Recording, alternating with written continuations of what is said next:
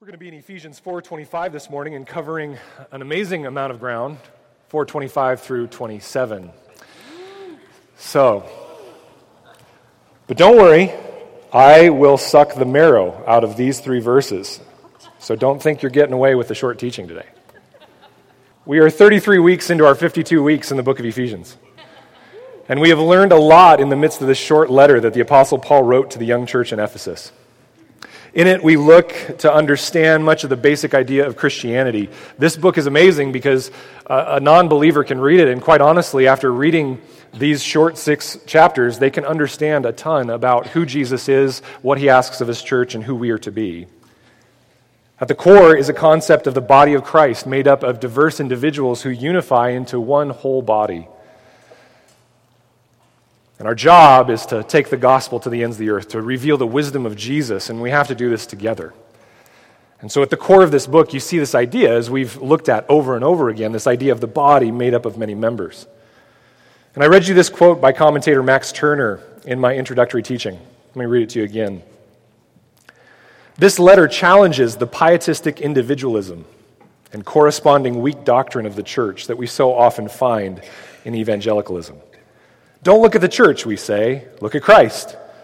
Paul, however, expected the outsider to see Christ and God's unifying purpose for the world precisely in the church.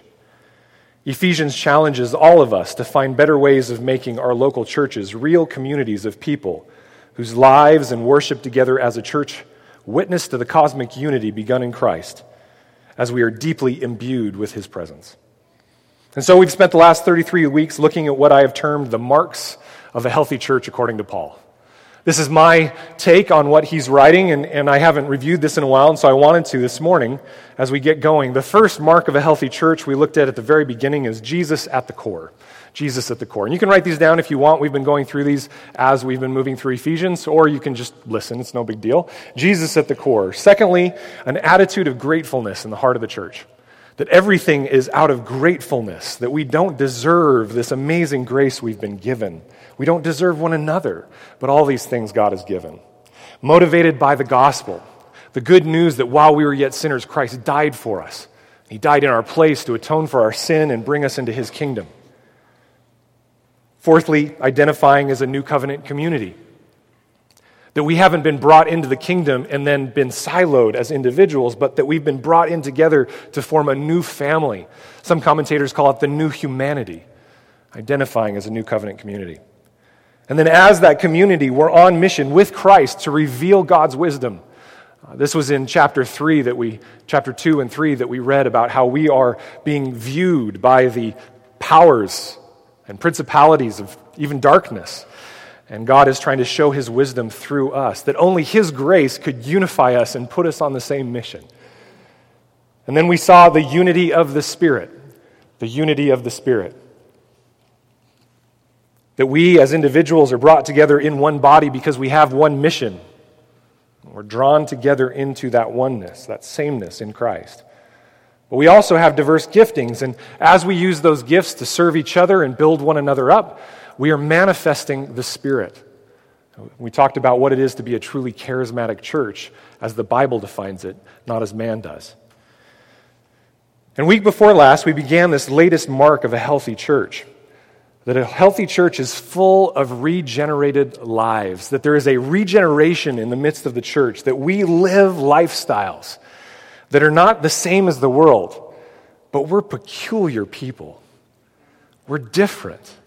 Not just of clothes we wear and R rated movies we don't watch, but because we have a different heart and a different spirit.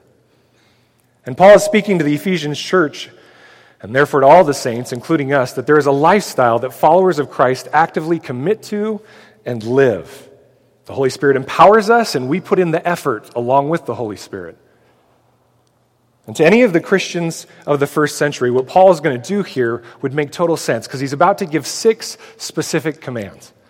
And if you remember from a few weeks ago, we broke down the Ten Commandments into four that are between God and man, and six that are between man and one another within the covenant community of Christ. And so Paul is doing the same thing here as he's about to go into six commandments. Now, for just the text today, we're going to take a look at just the first two. So let's take a look at Ephesians uh, 4:25, and we'll notice right there that the first word is therefore. And when you see therefore, what do you ask? What's the question? What's it there for, right? And you always can go back and you can look at what's before that. And so what Paul is starting with is therefore. So let's remember what's the therefore, therefore, and let's reread what we unpacked two weeks ago, back in 4, Ephesians 4:17 24. Now, this I say and testify in the Lord that you must no longer walk as the Gentiles do in the futility of their minds. They are darkened in their understanding, alienated from the life of God because of the ignorance that is in them, due to their hardness of heart. They have become callous and have given themselves up to sensuality, greedy to practice every kind of impurity. But that is not the way you learn Christ, assuming that you have heard about him and we were taught in him as the truth is in Jesus to put off your old self, which belongs to your former manner of life and is corrupt through deceitful desires, and to be renewed or regenerated in the spirit of your minds, and to put on the new self created after the likeness of God in true righteousness and holiness. Paul describes this process of stepping into the new life of a Christian in three parts renounce the old self, recognize Jesus as the true self, and then reflect him as you put on the new self. We went through this two weeks ago. And so we understand a bit of what it is to be justified and regenerated by God's grace. Now, I have not used my uh, beautiful stick figures that look like a restroom sign in a while, so we're going to use those to kind of illustrate the picture here, right? When we are enemies of God, we are connected in allegiance to the kingdom of darkness, and as evidenced by the man there standing there, our hearts are dark. They are allegiant to the kingdom of darkness. Praise God that by His grace, He sent His Son to die on the cross in our place, substitutionary uh, for us, and He became sin for us. He took on the sin that was allegiant to the kingdom of darkness, but He destroyed it. And three days after His death, He resurrected, showing that He was allegiant to the kingdom of light, to Yahweh Himself. And because of that good news of the gospel, if we accept that, if we believe that and understand that and repent from our, our allegiance to the kingdom of darkness and turn to the kingdom of light, we are now a Christian. But unfortunately, we don't suddenly go from a dark heart to a completely new heart. We have pieces of the old kingdom of darkness still attached to us. We have attitudes, thought patterns, neural pathways, addictions, relationships, and situations that keep us acting and living as if we were still allegiant citizens of the kingdom of darkness. It's kind of like this, and these are not bullet holes. My wife said those look like bullet holes. They're not bullet holes, they're pieces of the kingdom of darkness still stuck onto us. Okay? So, they do kind of look like bullet holes, don't they? Yeah, yeah, it's okay. This is my PowerPoint power, right? This is my superpower, is bad PowerPoints right here. Okay? It's still stuck to us. What we know, though, is that we've been given a new heart, and His Holy Spirit that helps us in our allegiance to the kingdom of light is powerful. And so, from the point of justification and acceptance that comes purely by the grace of God, nothing we've done or earned, we then partner with the power of the Holy Spirit in what's called progressive sanctification. And we continue to be renewed in our minds and hearts to follow Jesus. And slowly but surely, what you see is that the kingdom of darkness falls away. And then one day, what we have to look forward to is that the fullness of that work of sanctification will occur when we are 100% in the kingdom of light. There is no kingdom of darkness any longer because it's been destroyed, and this is the day of glorification. Is anybody looking forward to that day? Jesus says through Paul, put down the old self, focus on Jesus, and put on his way in teaching and living life. And this is why, throughout Paul's statements, he says very similar things. Romans 12, 1 through 2 is one of my favorites. I say it all the time to you guys.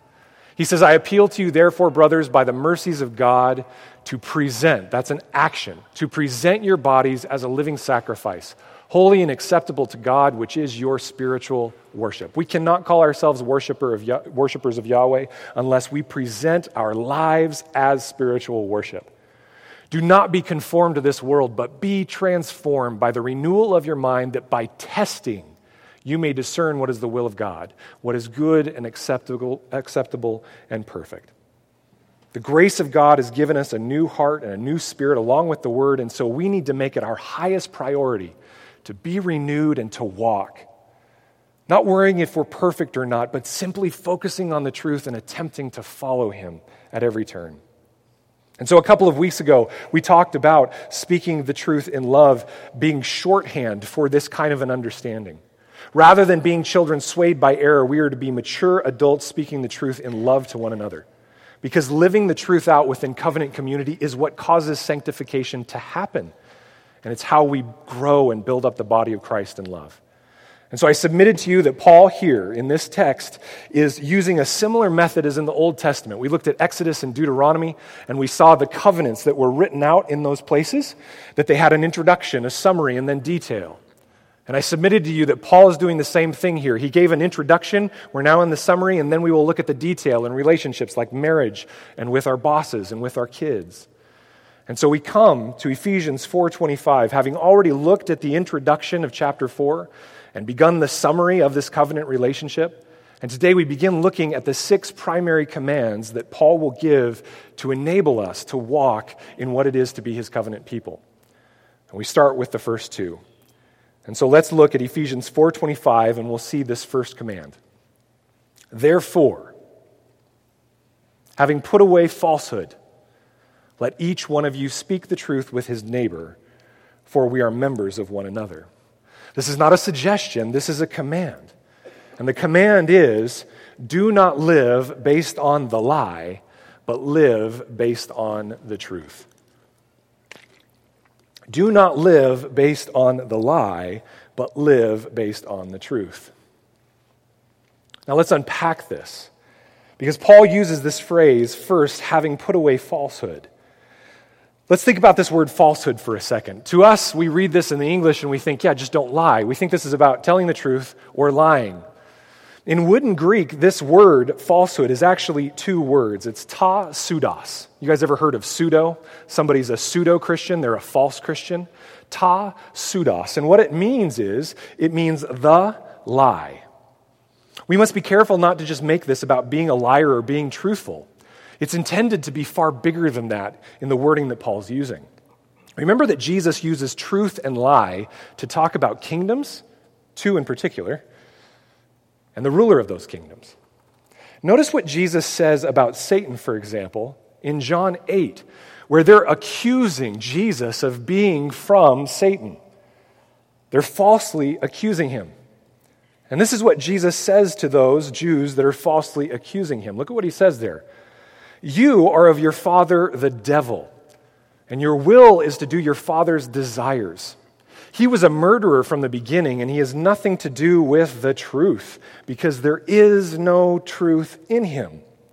When he lies, he speaks out of his own character, for he is a liar and the father of lies. The statement there, when he lies, has that same phrase, ta pseudos. And so it would, woodenly would be translated, when he speaks the lie. Remember when uh, Satan was in the Garden of uh, Eden with Eve? Do you remember what he did?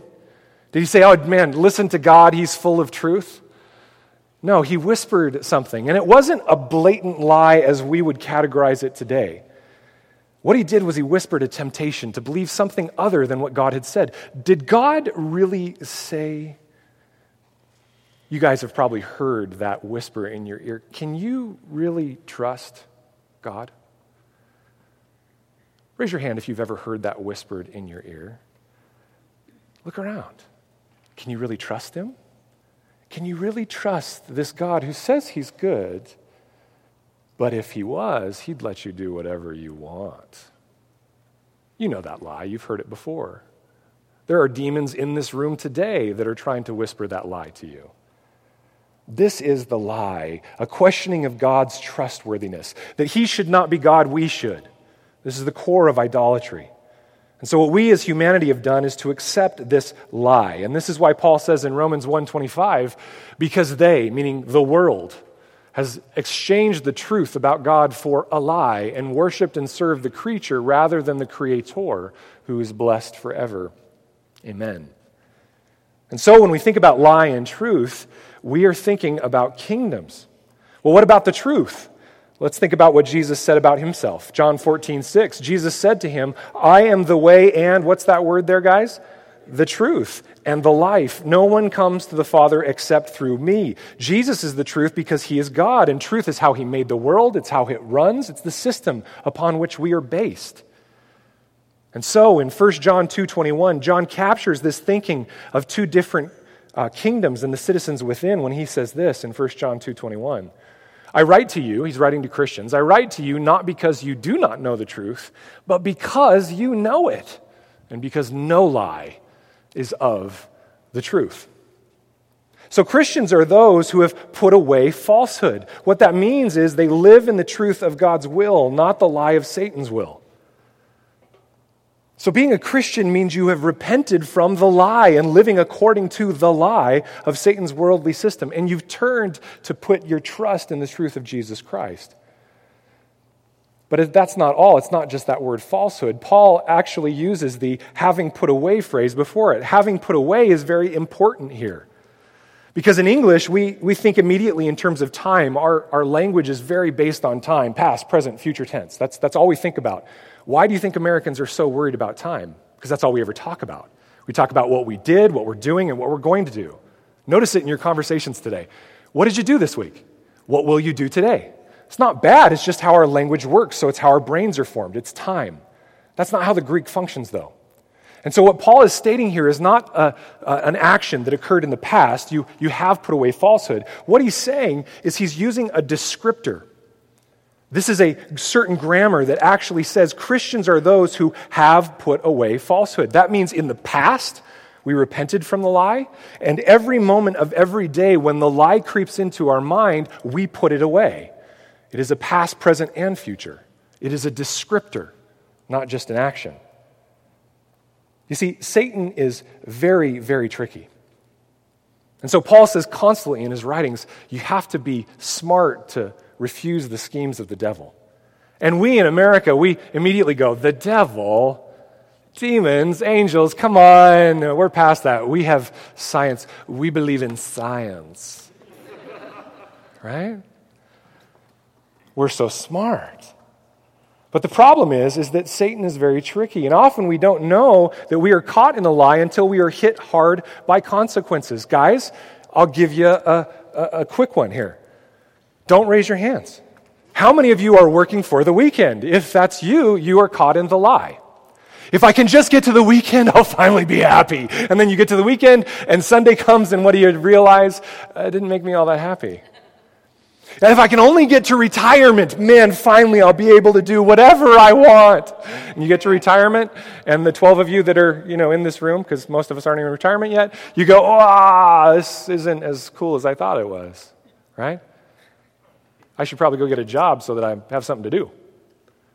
Right? We constantly are caught in the lie and we don't realize it because we've bought into the worldly system. If I can just get the car, the boat, the Netflix, the whatever, right? How many of you turn to Jesus Christ when you need to be fulfilled, when you need to forget about the, the pain in your life? Or how many of us turn to Netflix and zone out in order to get rid of the pain? We've bought into the lie. Are we living enslaved to the system of the world around us, or are we focusing on Christ and fighting back the lie? But also realize that much of the baggage we struggle with in life is simply the devil whispering lies of condemnation in our ear. It's amazing how many people I sit down with in a counseling perspective and I talk to them and they're repeating lies that they've been told. And all I have to ask is, is that from Jesus or is that from Satan? Most of us never think like that. We go, well, it's a thought in my head, so our bad pneumatology tells us it, it, must be from me or from the Holy Spirit. Well, no, there's another spirit out there, and that's why the Bible says test the spirits. So when the devil speaks to us in a lie, he speaks to us in condemnation, and there is a huge difference between conviction and condemnation. Condemnation is from the lie, it says something negative, and it gives you no way out. That's condemnation. For example, a voice inside your head, primarily you ladies, because one in four women uh, deal with what's uh, called body dysmorphia or believing they're ugly. Condemnation from the devil says, You are ugly. Period. That's condemnation. But truth fights that. What does the Bible say about each and every woman in this room? You are fearfully and wonderfully made. That's truth. See, the reality is, is condemnation gives you no way out. So, what can you do in those moments where you hear a lie and it pops in your head and you think, where is this coming from? You refuse the lie, believe the truth instead, and tell the accuser to go pack sand. That's what you do. That's what a Christian does. I fear that so many Christians are not taught that, though. Now, if it's sin, condemnation says you are a sinner and there is no way out. You will never, ever stop being a sinner. And unfortunately, I hear that from pastors preaching cheap grace. Well, you're just going to be a sinner, so thank goodness God died for you because you're never, ever going to get sanctified. Good luck with that. That's more condemnation than it is the truth of grace. See, what Christ says about our sin is this yeah, you're a sinner, but I've given you a way out. I died in your place, and I've given you the Holy Spirit. And if you believe in that truth and walk in that truth, and you find yourself in active sin, here's what conviction is.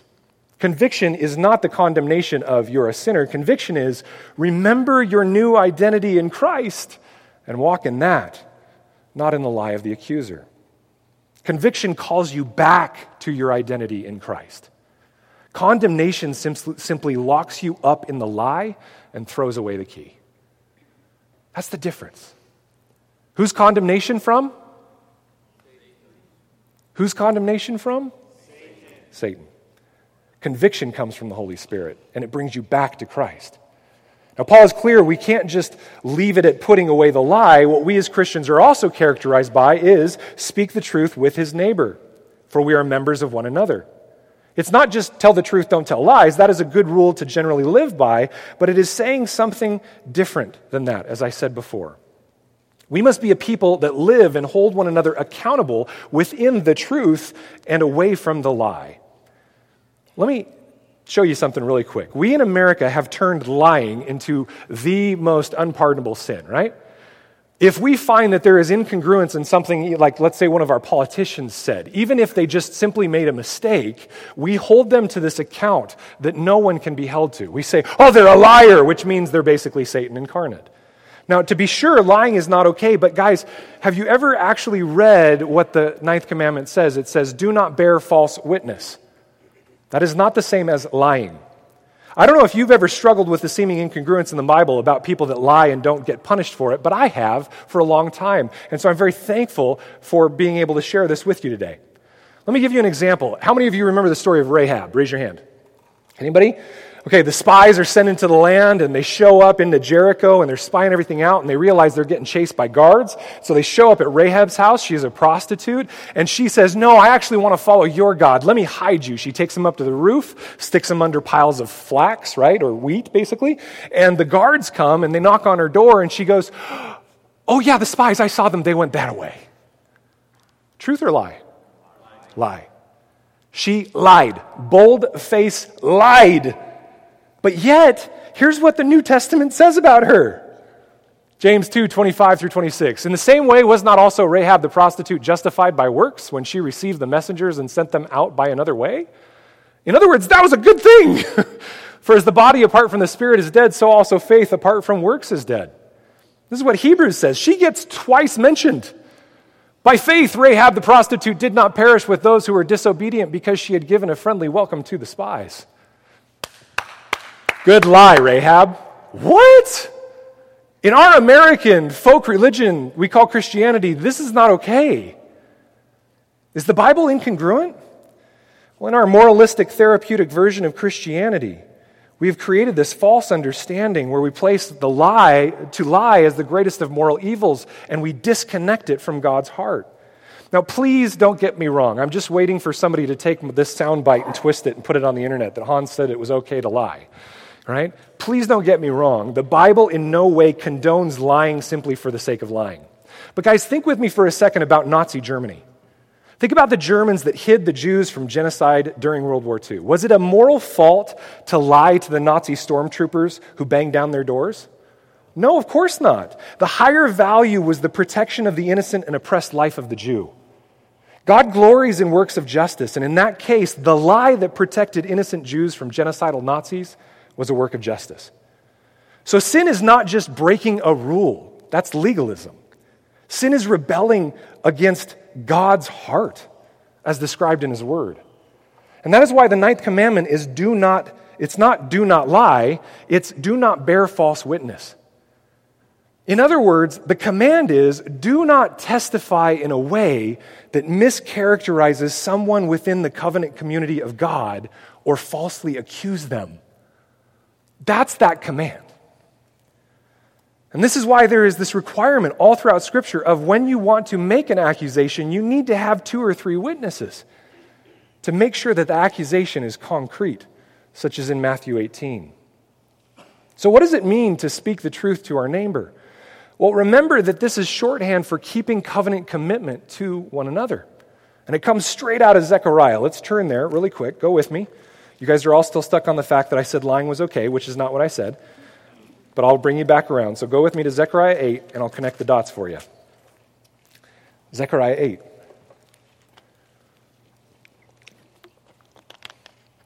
Take a look at verses 16 through 17.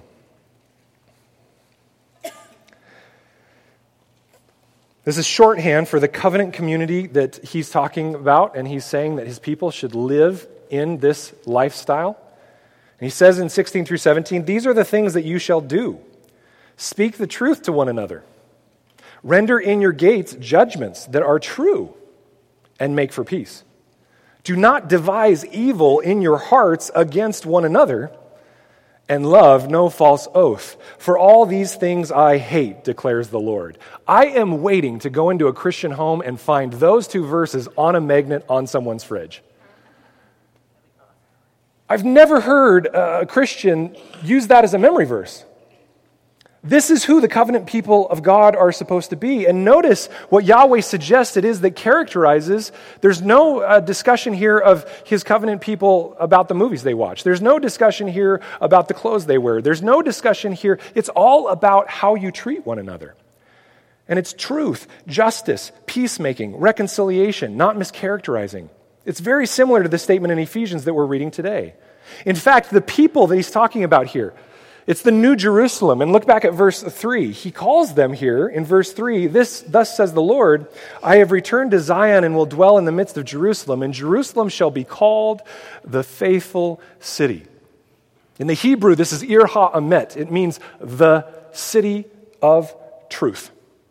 This is actually a bad rendering. It's the city of truth. God's people are to be characterized by living a lifestyle based on God's truth, God's law. Overall, Paul in Ephesians is reminding the Christians of Ephesus that when we become accepted into Christ's body, we have a new identity. And Paul is saying, walk in that identity. Man, if this is the only message preached in the church, the church would change drastically.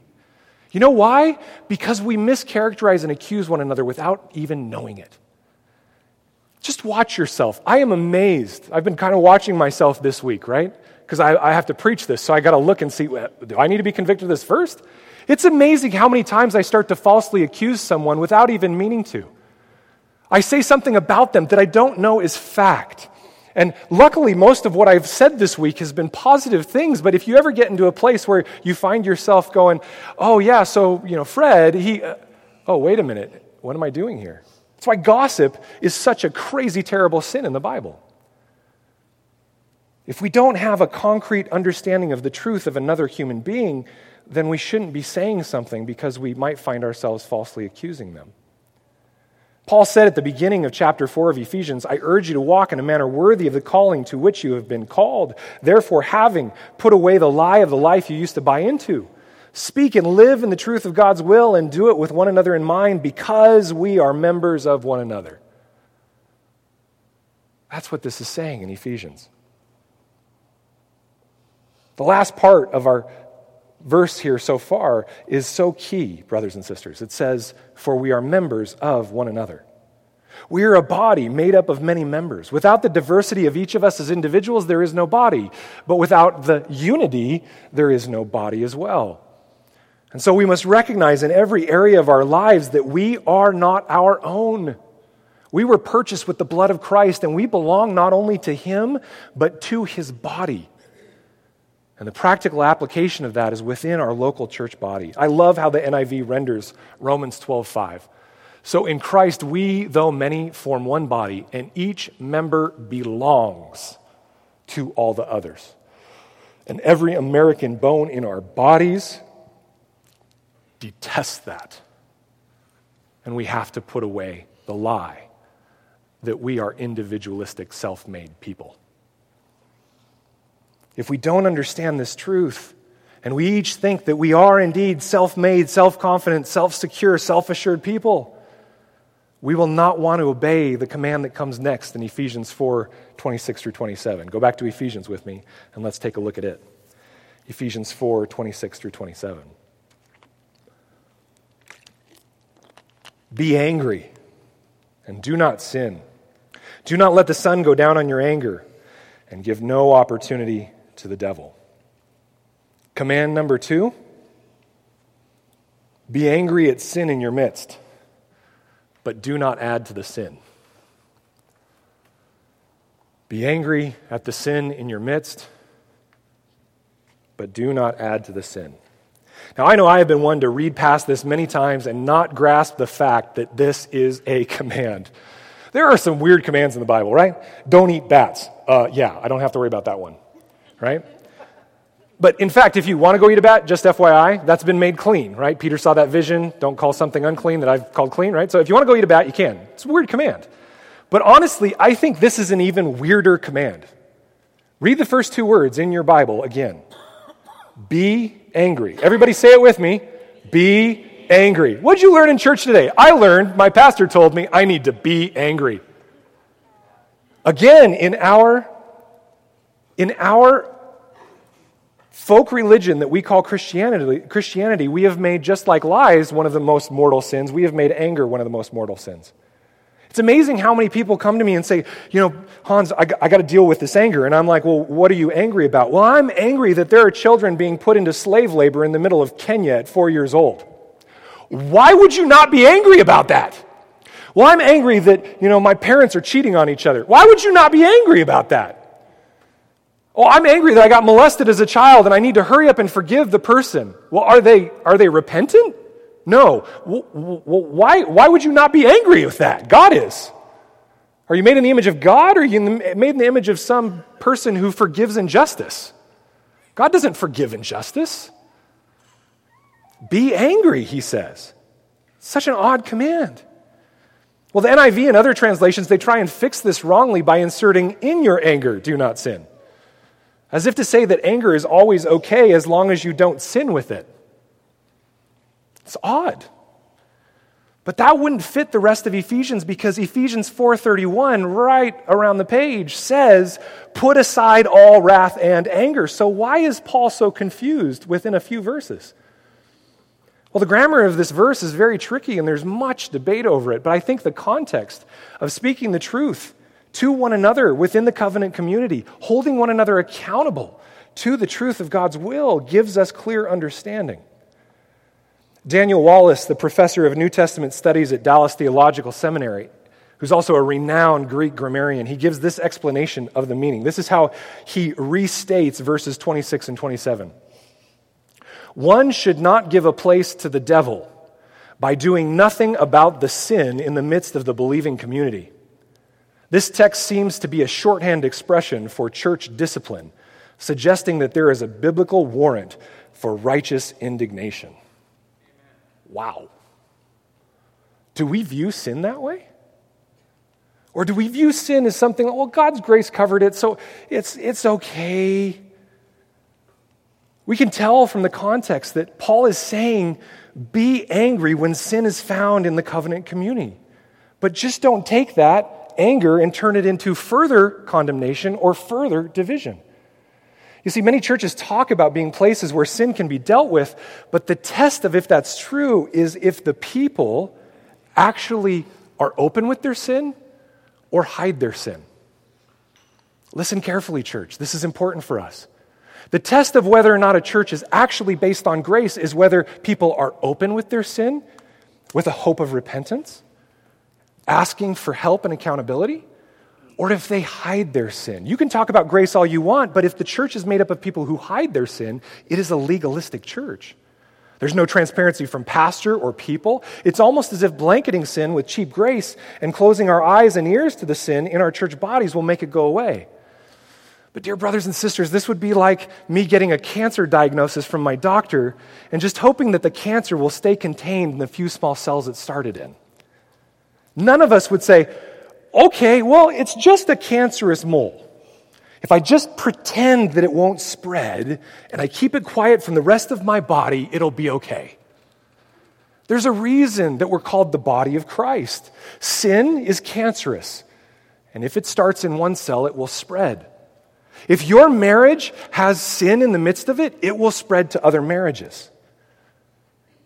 If you are walking in blatant, unrebe- uh, rebellious sin, it will spread to other people. So, what do we do when cancer is present? Well, we work to identify the part of our body that's cancerous. Not so we can absolutely destroy the whole body over it, but so that we can deal with the cancer. And, guys, it is not the individual person that is the cancer when it comes to sin, it is the sin that is unrepentant. We want to save the person and deal with the sin. And so we need to be a church that encourages transparency and vulnerability and a desire to know one another's struggles and temptations. Because if we don't, we're fooling ourselves. If you're a person sitting here today and right now the Holy Spirit is working on you saying, Oh, you know that sin that you're hiding from people. And you're thinking to yourself, Yeah, but it's better if I hide it. Think about a person who just got a cancer diagnosis and says, I'll just ignore it. Think about what that does to the body. Today, Christ is calling you not to condemn yourself because of sin. He's calling you to step into conviction, to walk in the identity of who you are, to go to the people that surround you and love you, us, and say, I am in sin and I need help. Help me to walk in the truth. Speak the truth in love to me. That's what he's calling us to be. We're called to live in the light and to confess our sins and to be angry about sin in our own life, so much so that we reach out for help and accountability. And then we are called to restore one another gently, not harshly, gently. We're harsh with sin, not with one another. Turn back a little bit to uh, Galatians chapter 1. Sorry, Galatians chapter 6, verse 1. And I want to read something to you here. Galatians 6, starting in verse 1.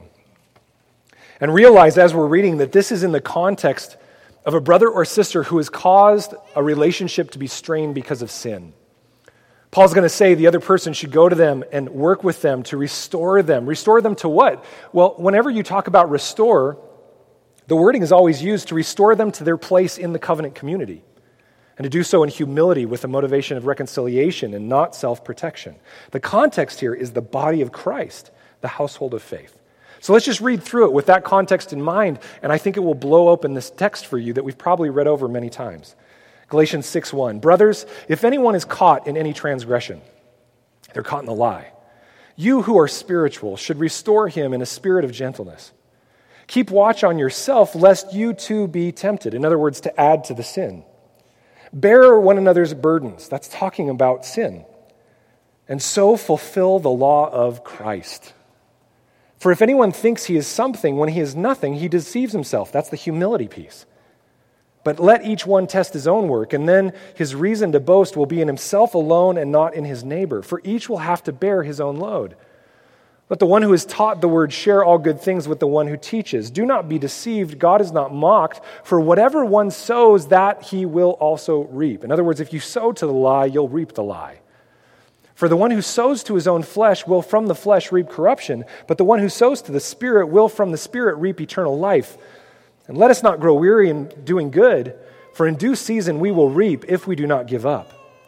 So then, as we have opportunity, let us do good to everyone, and especially to those who are of the household of faith. Guys, this isn't a generic do good. The do good here is working with one another to sanctify by speaking the truth in love. That's what this is talking about. And guys, I desire for us to be that church. We, as your leadership, desire for us to be that church. But it takes every one of us committing to some things. Here's what it takes us committing to. Are you ready? Write these down. First, when mistakes are made, because we're human and we will make them, we must hold our commitment to each other higher than our tendency to self protect and divide. Hold our commitment to each other higher than our tendency to self protect and divide. Let me say that one more time. Hold our commitment to each other higher than our tendency to self protect and divide. We will all make mistakes, and when mistakes are made, commitment helps us trust one another so that vulnerability can be fostered. If we don't know where one another stands in terms of commitment, we won't share our deep, dark secrets with them because we will be fearful that they will flee. And it's hard for an environment of vulnerability to grow. We must hold our commitment to each other higher than our tendency to self protect and divide. Secondly, we must commit to one another that we will each be proactively vulnerable and transparent with our sin. If you're one of those people that it takes a team of oxen to pull out of you how you're doing, here's my loving, kind word for you today stop it. Be vulnerable, open up. Well, Hans, that's tough. Yeah, it is for every single person in this room. But we must proactively be people that hand ourselves to one another. We're going to see this in Ephesians as we keep going, and it says, Submit yourselves one to another. What that means is you're submitting yourself, you're handing yourself, your vulnerability to one another. So we share our shortcomings, our temptations, our brokenness. And we don't hold on to negative feelings and let bitterness grow. Third, we need to deal with conflict quickly. Paul says in Ephesians, don't let the sun go down on your anger. Don't even let a day go by, he's saying. Lauren read us a passage from Matthew earlier where Jesus said, If you're about to go to the communion table, what is our altar today, and you know that you have conflict with someone, or someone's holding something against you, go to them quickly. Leave it at the altar. Don't take communion. Go and serve them. What's amazing to me is we as Christians, I wonder if we get this. Jesus commands us, our King commands us, if there is conflict, period. Don't go take communion. Go to that person and deal with the conflict. The church would blow the world's mind if we actually did that. Fourth, we must realize that this is one of the main ways that we team up practically to fight against Satan. Ephesians 6, 10 through 11 says this Finally, be strong in the Lord and in the strength of his might. Put on the whole armor of God that you may be able to stand against the schemes of the devil.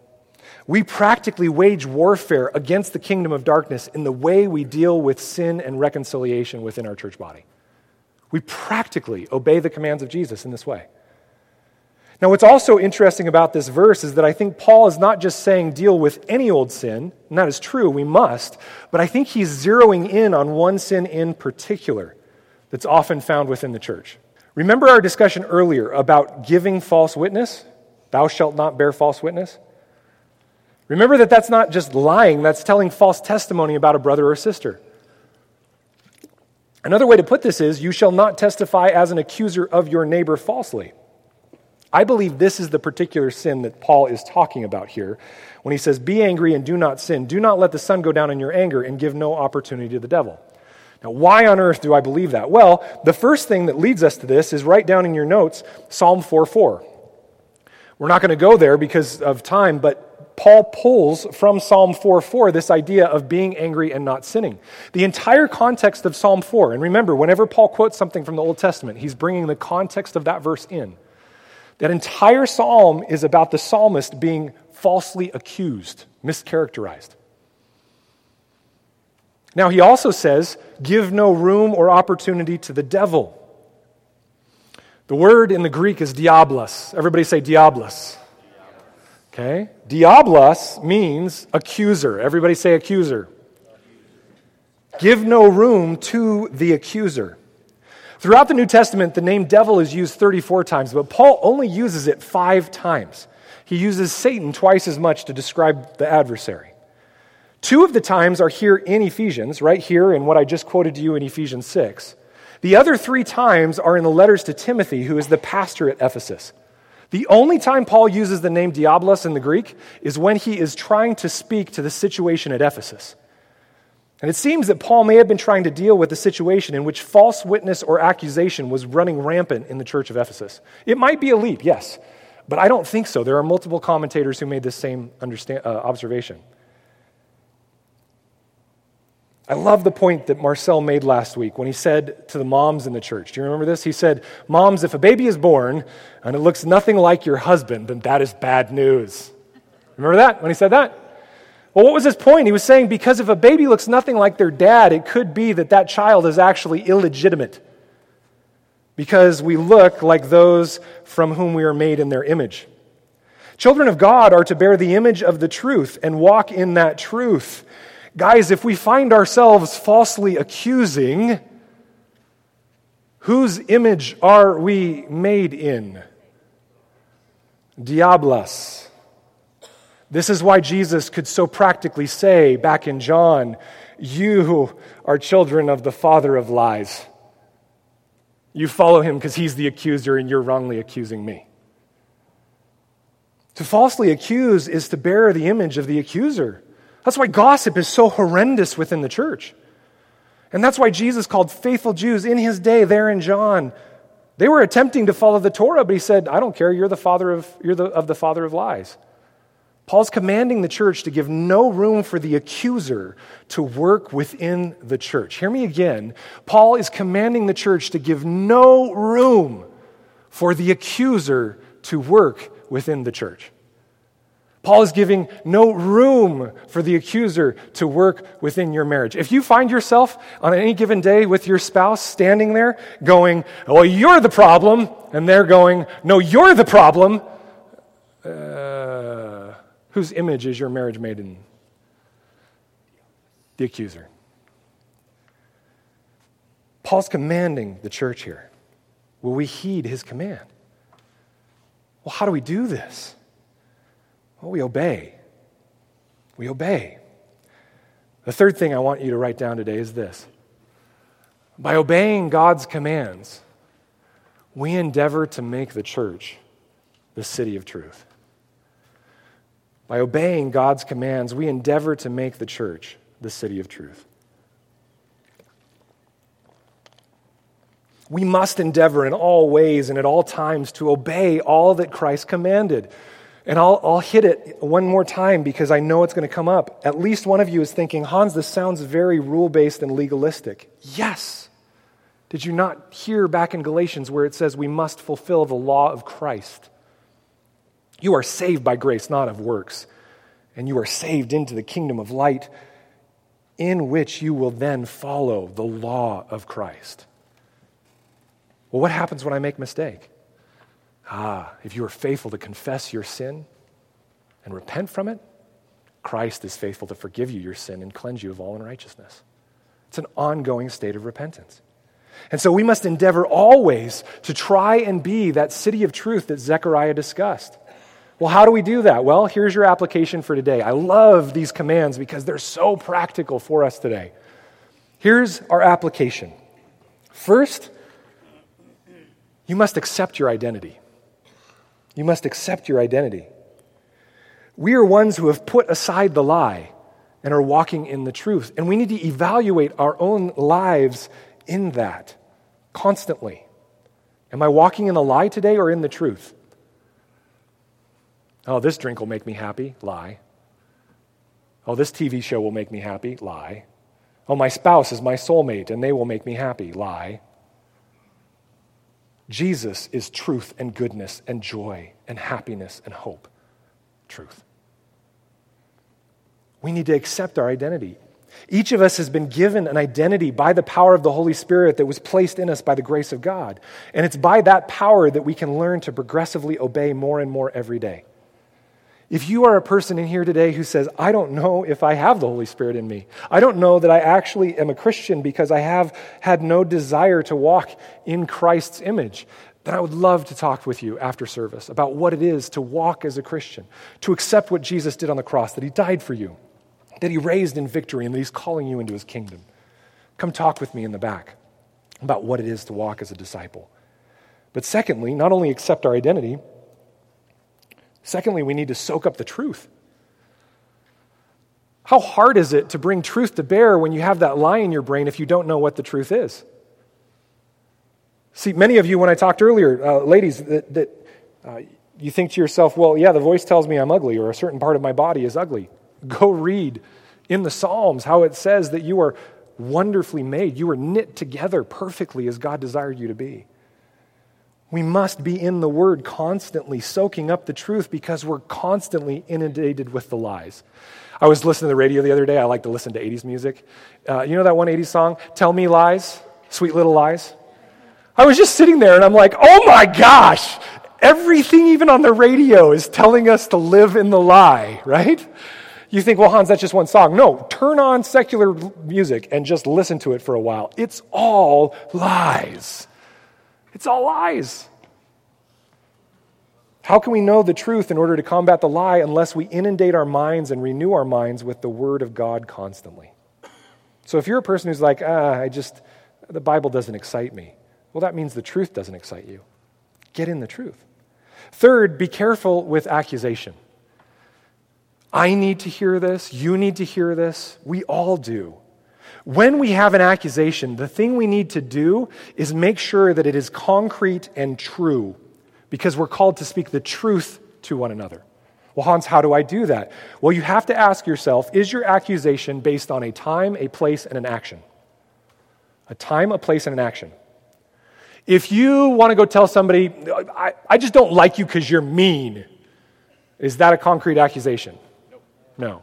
But if you go to someone and you say, on Tuesday at 3 o'clock over by the vending machine, you called me a jerk and it hurt my feelings, is that a concrete, truthful accusation? Yes. Time, place, and action, not personality or personal preference. Well, Hans, what, what if I don't know and I need to talk to somebody to see if this is a concrete accusation? Well, make sure that you're not going to someone to talk to them about it to form an alliance to get them on your side. Go talk to someone who's wise and you know won't take sides and will give you truth about whether or not you're just being too sensitive or actually it's a concrete accusation. And if it's not a sin and you seem to have something against someone and you're sitting there going, Well, I want to accuse them, but I don't have any concrete accusation, then what you need to do is you need to pray for the Lord to change your heart toward that person. And you have to ask yourself, Why do I want to accuse them? What is it that is making me want to accuse them? Fourth, if our accusation is concrete and accurate, then we employ Matthew 18 15 and go to our brother or sister personally, immediately. Everybody say it with me personally, immediately. You do not text, you do not Skype, you do not email, you do not write a letter. Well, Hans, what if my emotions? Well, if your emotions are out of control, probably you're operating in the flesh and you need to pray for the Lord to calm you before you go speak the concrete accusation. Personally and immediately. I'm saying it funny so that it gets stuck in your head. And you state it to them if they've not already come to you already because you want to make sure that your aim is reconciliation. If all you want them to do is to listen to you, that's not an aim of reconciliation. If you want to be heard and you want them to be heard and you want to be understood together, then that is reconciliation. Fifth, that's the whole point. It's got to be for the purpose of reconciliation. If the person disagrees, and we should be disagreeing with each other as nicely as possible, and it's still okay to disagree, we should still be desiring reconciliation to the point where we go and get a third party to get involved and help us. And we should agree beforehand to submit to that additional party's thoughts. And if we still disagree, then Matthew 18 tells us to then go to the elders of the church and let the Holy Spirit use your leadership to decide an outcome and be ready to submit to that outcome for the glory of God. For those of you that are covenant members, I sent out as part of the agenda an article on the fact that deacons are shock absorbers in the church.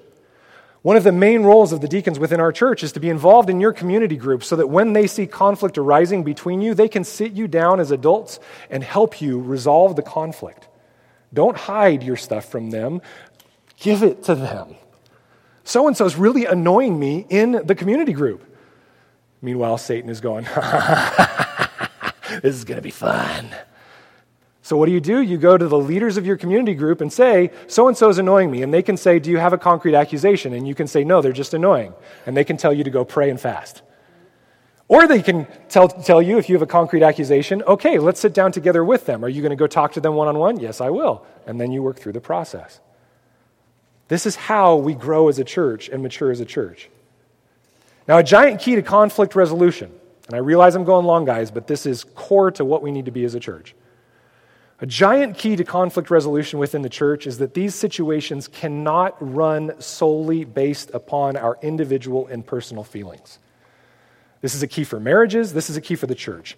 Our situations cannot run solely based upon our individual and personal feelings. If we do, it simply speaks to our immaturity, and it becomes what's called emotional blackmail. I want to read to you a great quote from John Piper on this topic. I have seen so much emotional blackmail in my ministry, I am jealous to raise a warning against it, Piper says. Emotional blackmail happens when a person equates his or her emotional pain with another person's failure to love. They are not the same. A person may love well and the beloved still feel hurt and use the hurt to blackmail the lover into admitting guilt he or she does not have. Emotional blackmail says, If I feel hurt by you, then you are guilty. It's what our entire world is running on right now. It's called Twitter and Facebook. Piper continues There is no defense. The hurt person has become God. His emotion has become judge and jury. Truth does not matter. All that matters is the sovereign suffering of the aggrieved. It is above question. This emotional device, Piper says, is a great evil. I have seen it often in my three decades of ministry, and I'm eager to defend people who are being wrongly, wrongly indicted by it. Now, we can know that the flesh has taken over when we see these three things happening. First, we can see that accusations are not concrete or are based solely on feelings. And we have to make sure that our feelings measure and equate with the accusation. If you say, I want to divorce my husband. Why? Well, because he didn't kiss me before he left for work. Does that match? Is that congruent? No, it doesn't. That's when flesh is taking over. Okay? So, accusations that are not concrete or based solely on feelings. Secondly, if it's an accusation without other unbiased witnesses, right? That's why the Bible says over and over two or three witnesses need to be there. This is why Paul told Timothy, again, I believe, because of the situation at Ephesus, he said to Timothy, don't even admit uh, a charge against an elder unless there are multiple witnesses. Third, we need to speak for the purpose of reconciliation, not just for the purpose of speaking. If our motivation is simply to state our opinion without a willingness to move towards reconciliation, especially in the age of Facebook and Twitter rants, we have become people who are all too willing to speak but do not want to listen. And Christians are to be those that are quick to hear, slow to speak, not the other way around. If you find yourself wanting to go and tell someone off and not hear from them, it is 100% flesh. Now, why is this all so important, guys? Why is this all so important? Because we can go proclaim the gospel as much as we want, but if we are not managing our own household of the body of Christ well, no one will want to be part of this group we call Christians. We are to be a divine preview of the fullness of the glorified people of God. And what is that fullness? Well, remember Zechariah 8, where God's people are spoken of as the city of truth?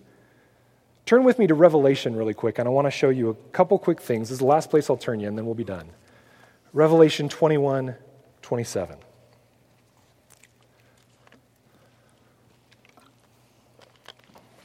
Revelation 21 27. Notice the imagery that the Apostle John uses as he describes the New Jerusalem, the bride. That's what he starts out with in chapter 21. He's talking about the church. And notice what he says metaphorically here in verse 27. He says, Nothing unclean will ever enter it, meaning the people of God, nor anyone who does what is detestable or false, but only those who are written in the Lamb's book of life. We are supposed to be people who walk in the truth, not in what is false. Put away all falsehood. And he continues on in chapter 22, verses 14 and 15. Look at what it says there. John says, Blessed are those who wash their robes, so that they may have the right to the tree of life and that they may enter the city by the gates.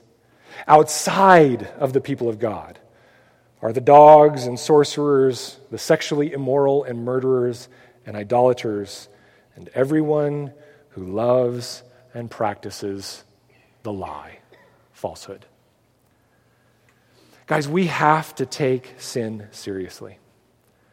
Not because we want to be sin sniffers or fault finders, as I've heard it said. But think about this, guys. How unwise would we be if we were about to buy a house and we were not fault finders? What's the foundation? Is there a crack in the foundation? How wise would we be if we were people that got a cancer diagnosis and said, Well, I don't want to be cancer sniffers. I don't want to find out cancer. I'm just going to ignore it. No, the whole point of dealing with sin is not to go and search out sin and falsely accuse. That's everything here. But when sin does exist, we must deal with it lovingly, caringly, gently, immediately, and personally. Or else we will not be fulfilling obediently our job to be that city on a hill, that city of truth, showing the world that we follow the one who proclaimed to be the way, the truth, and the life. I want to be that city. Do you? Mission Fellowship, do you want to be that city? So when the devil accuses you personally, tell him that he is right, that you are to be accused. But tell him that you have a Redeemer that died in your place and has resurrected you anew. And when he tells you to accuse someone else, look him in the face and point out the fact that that brother or sister has had that same Redeemer die for them. And you are on their side, not on his. We stand firm against the devil. He has no place in this church. Amen?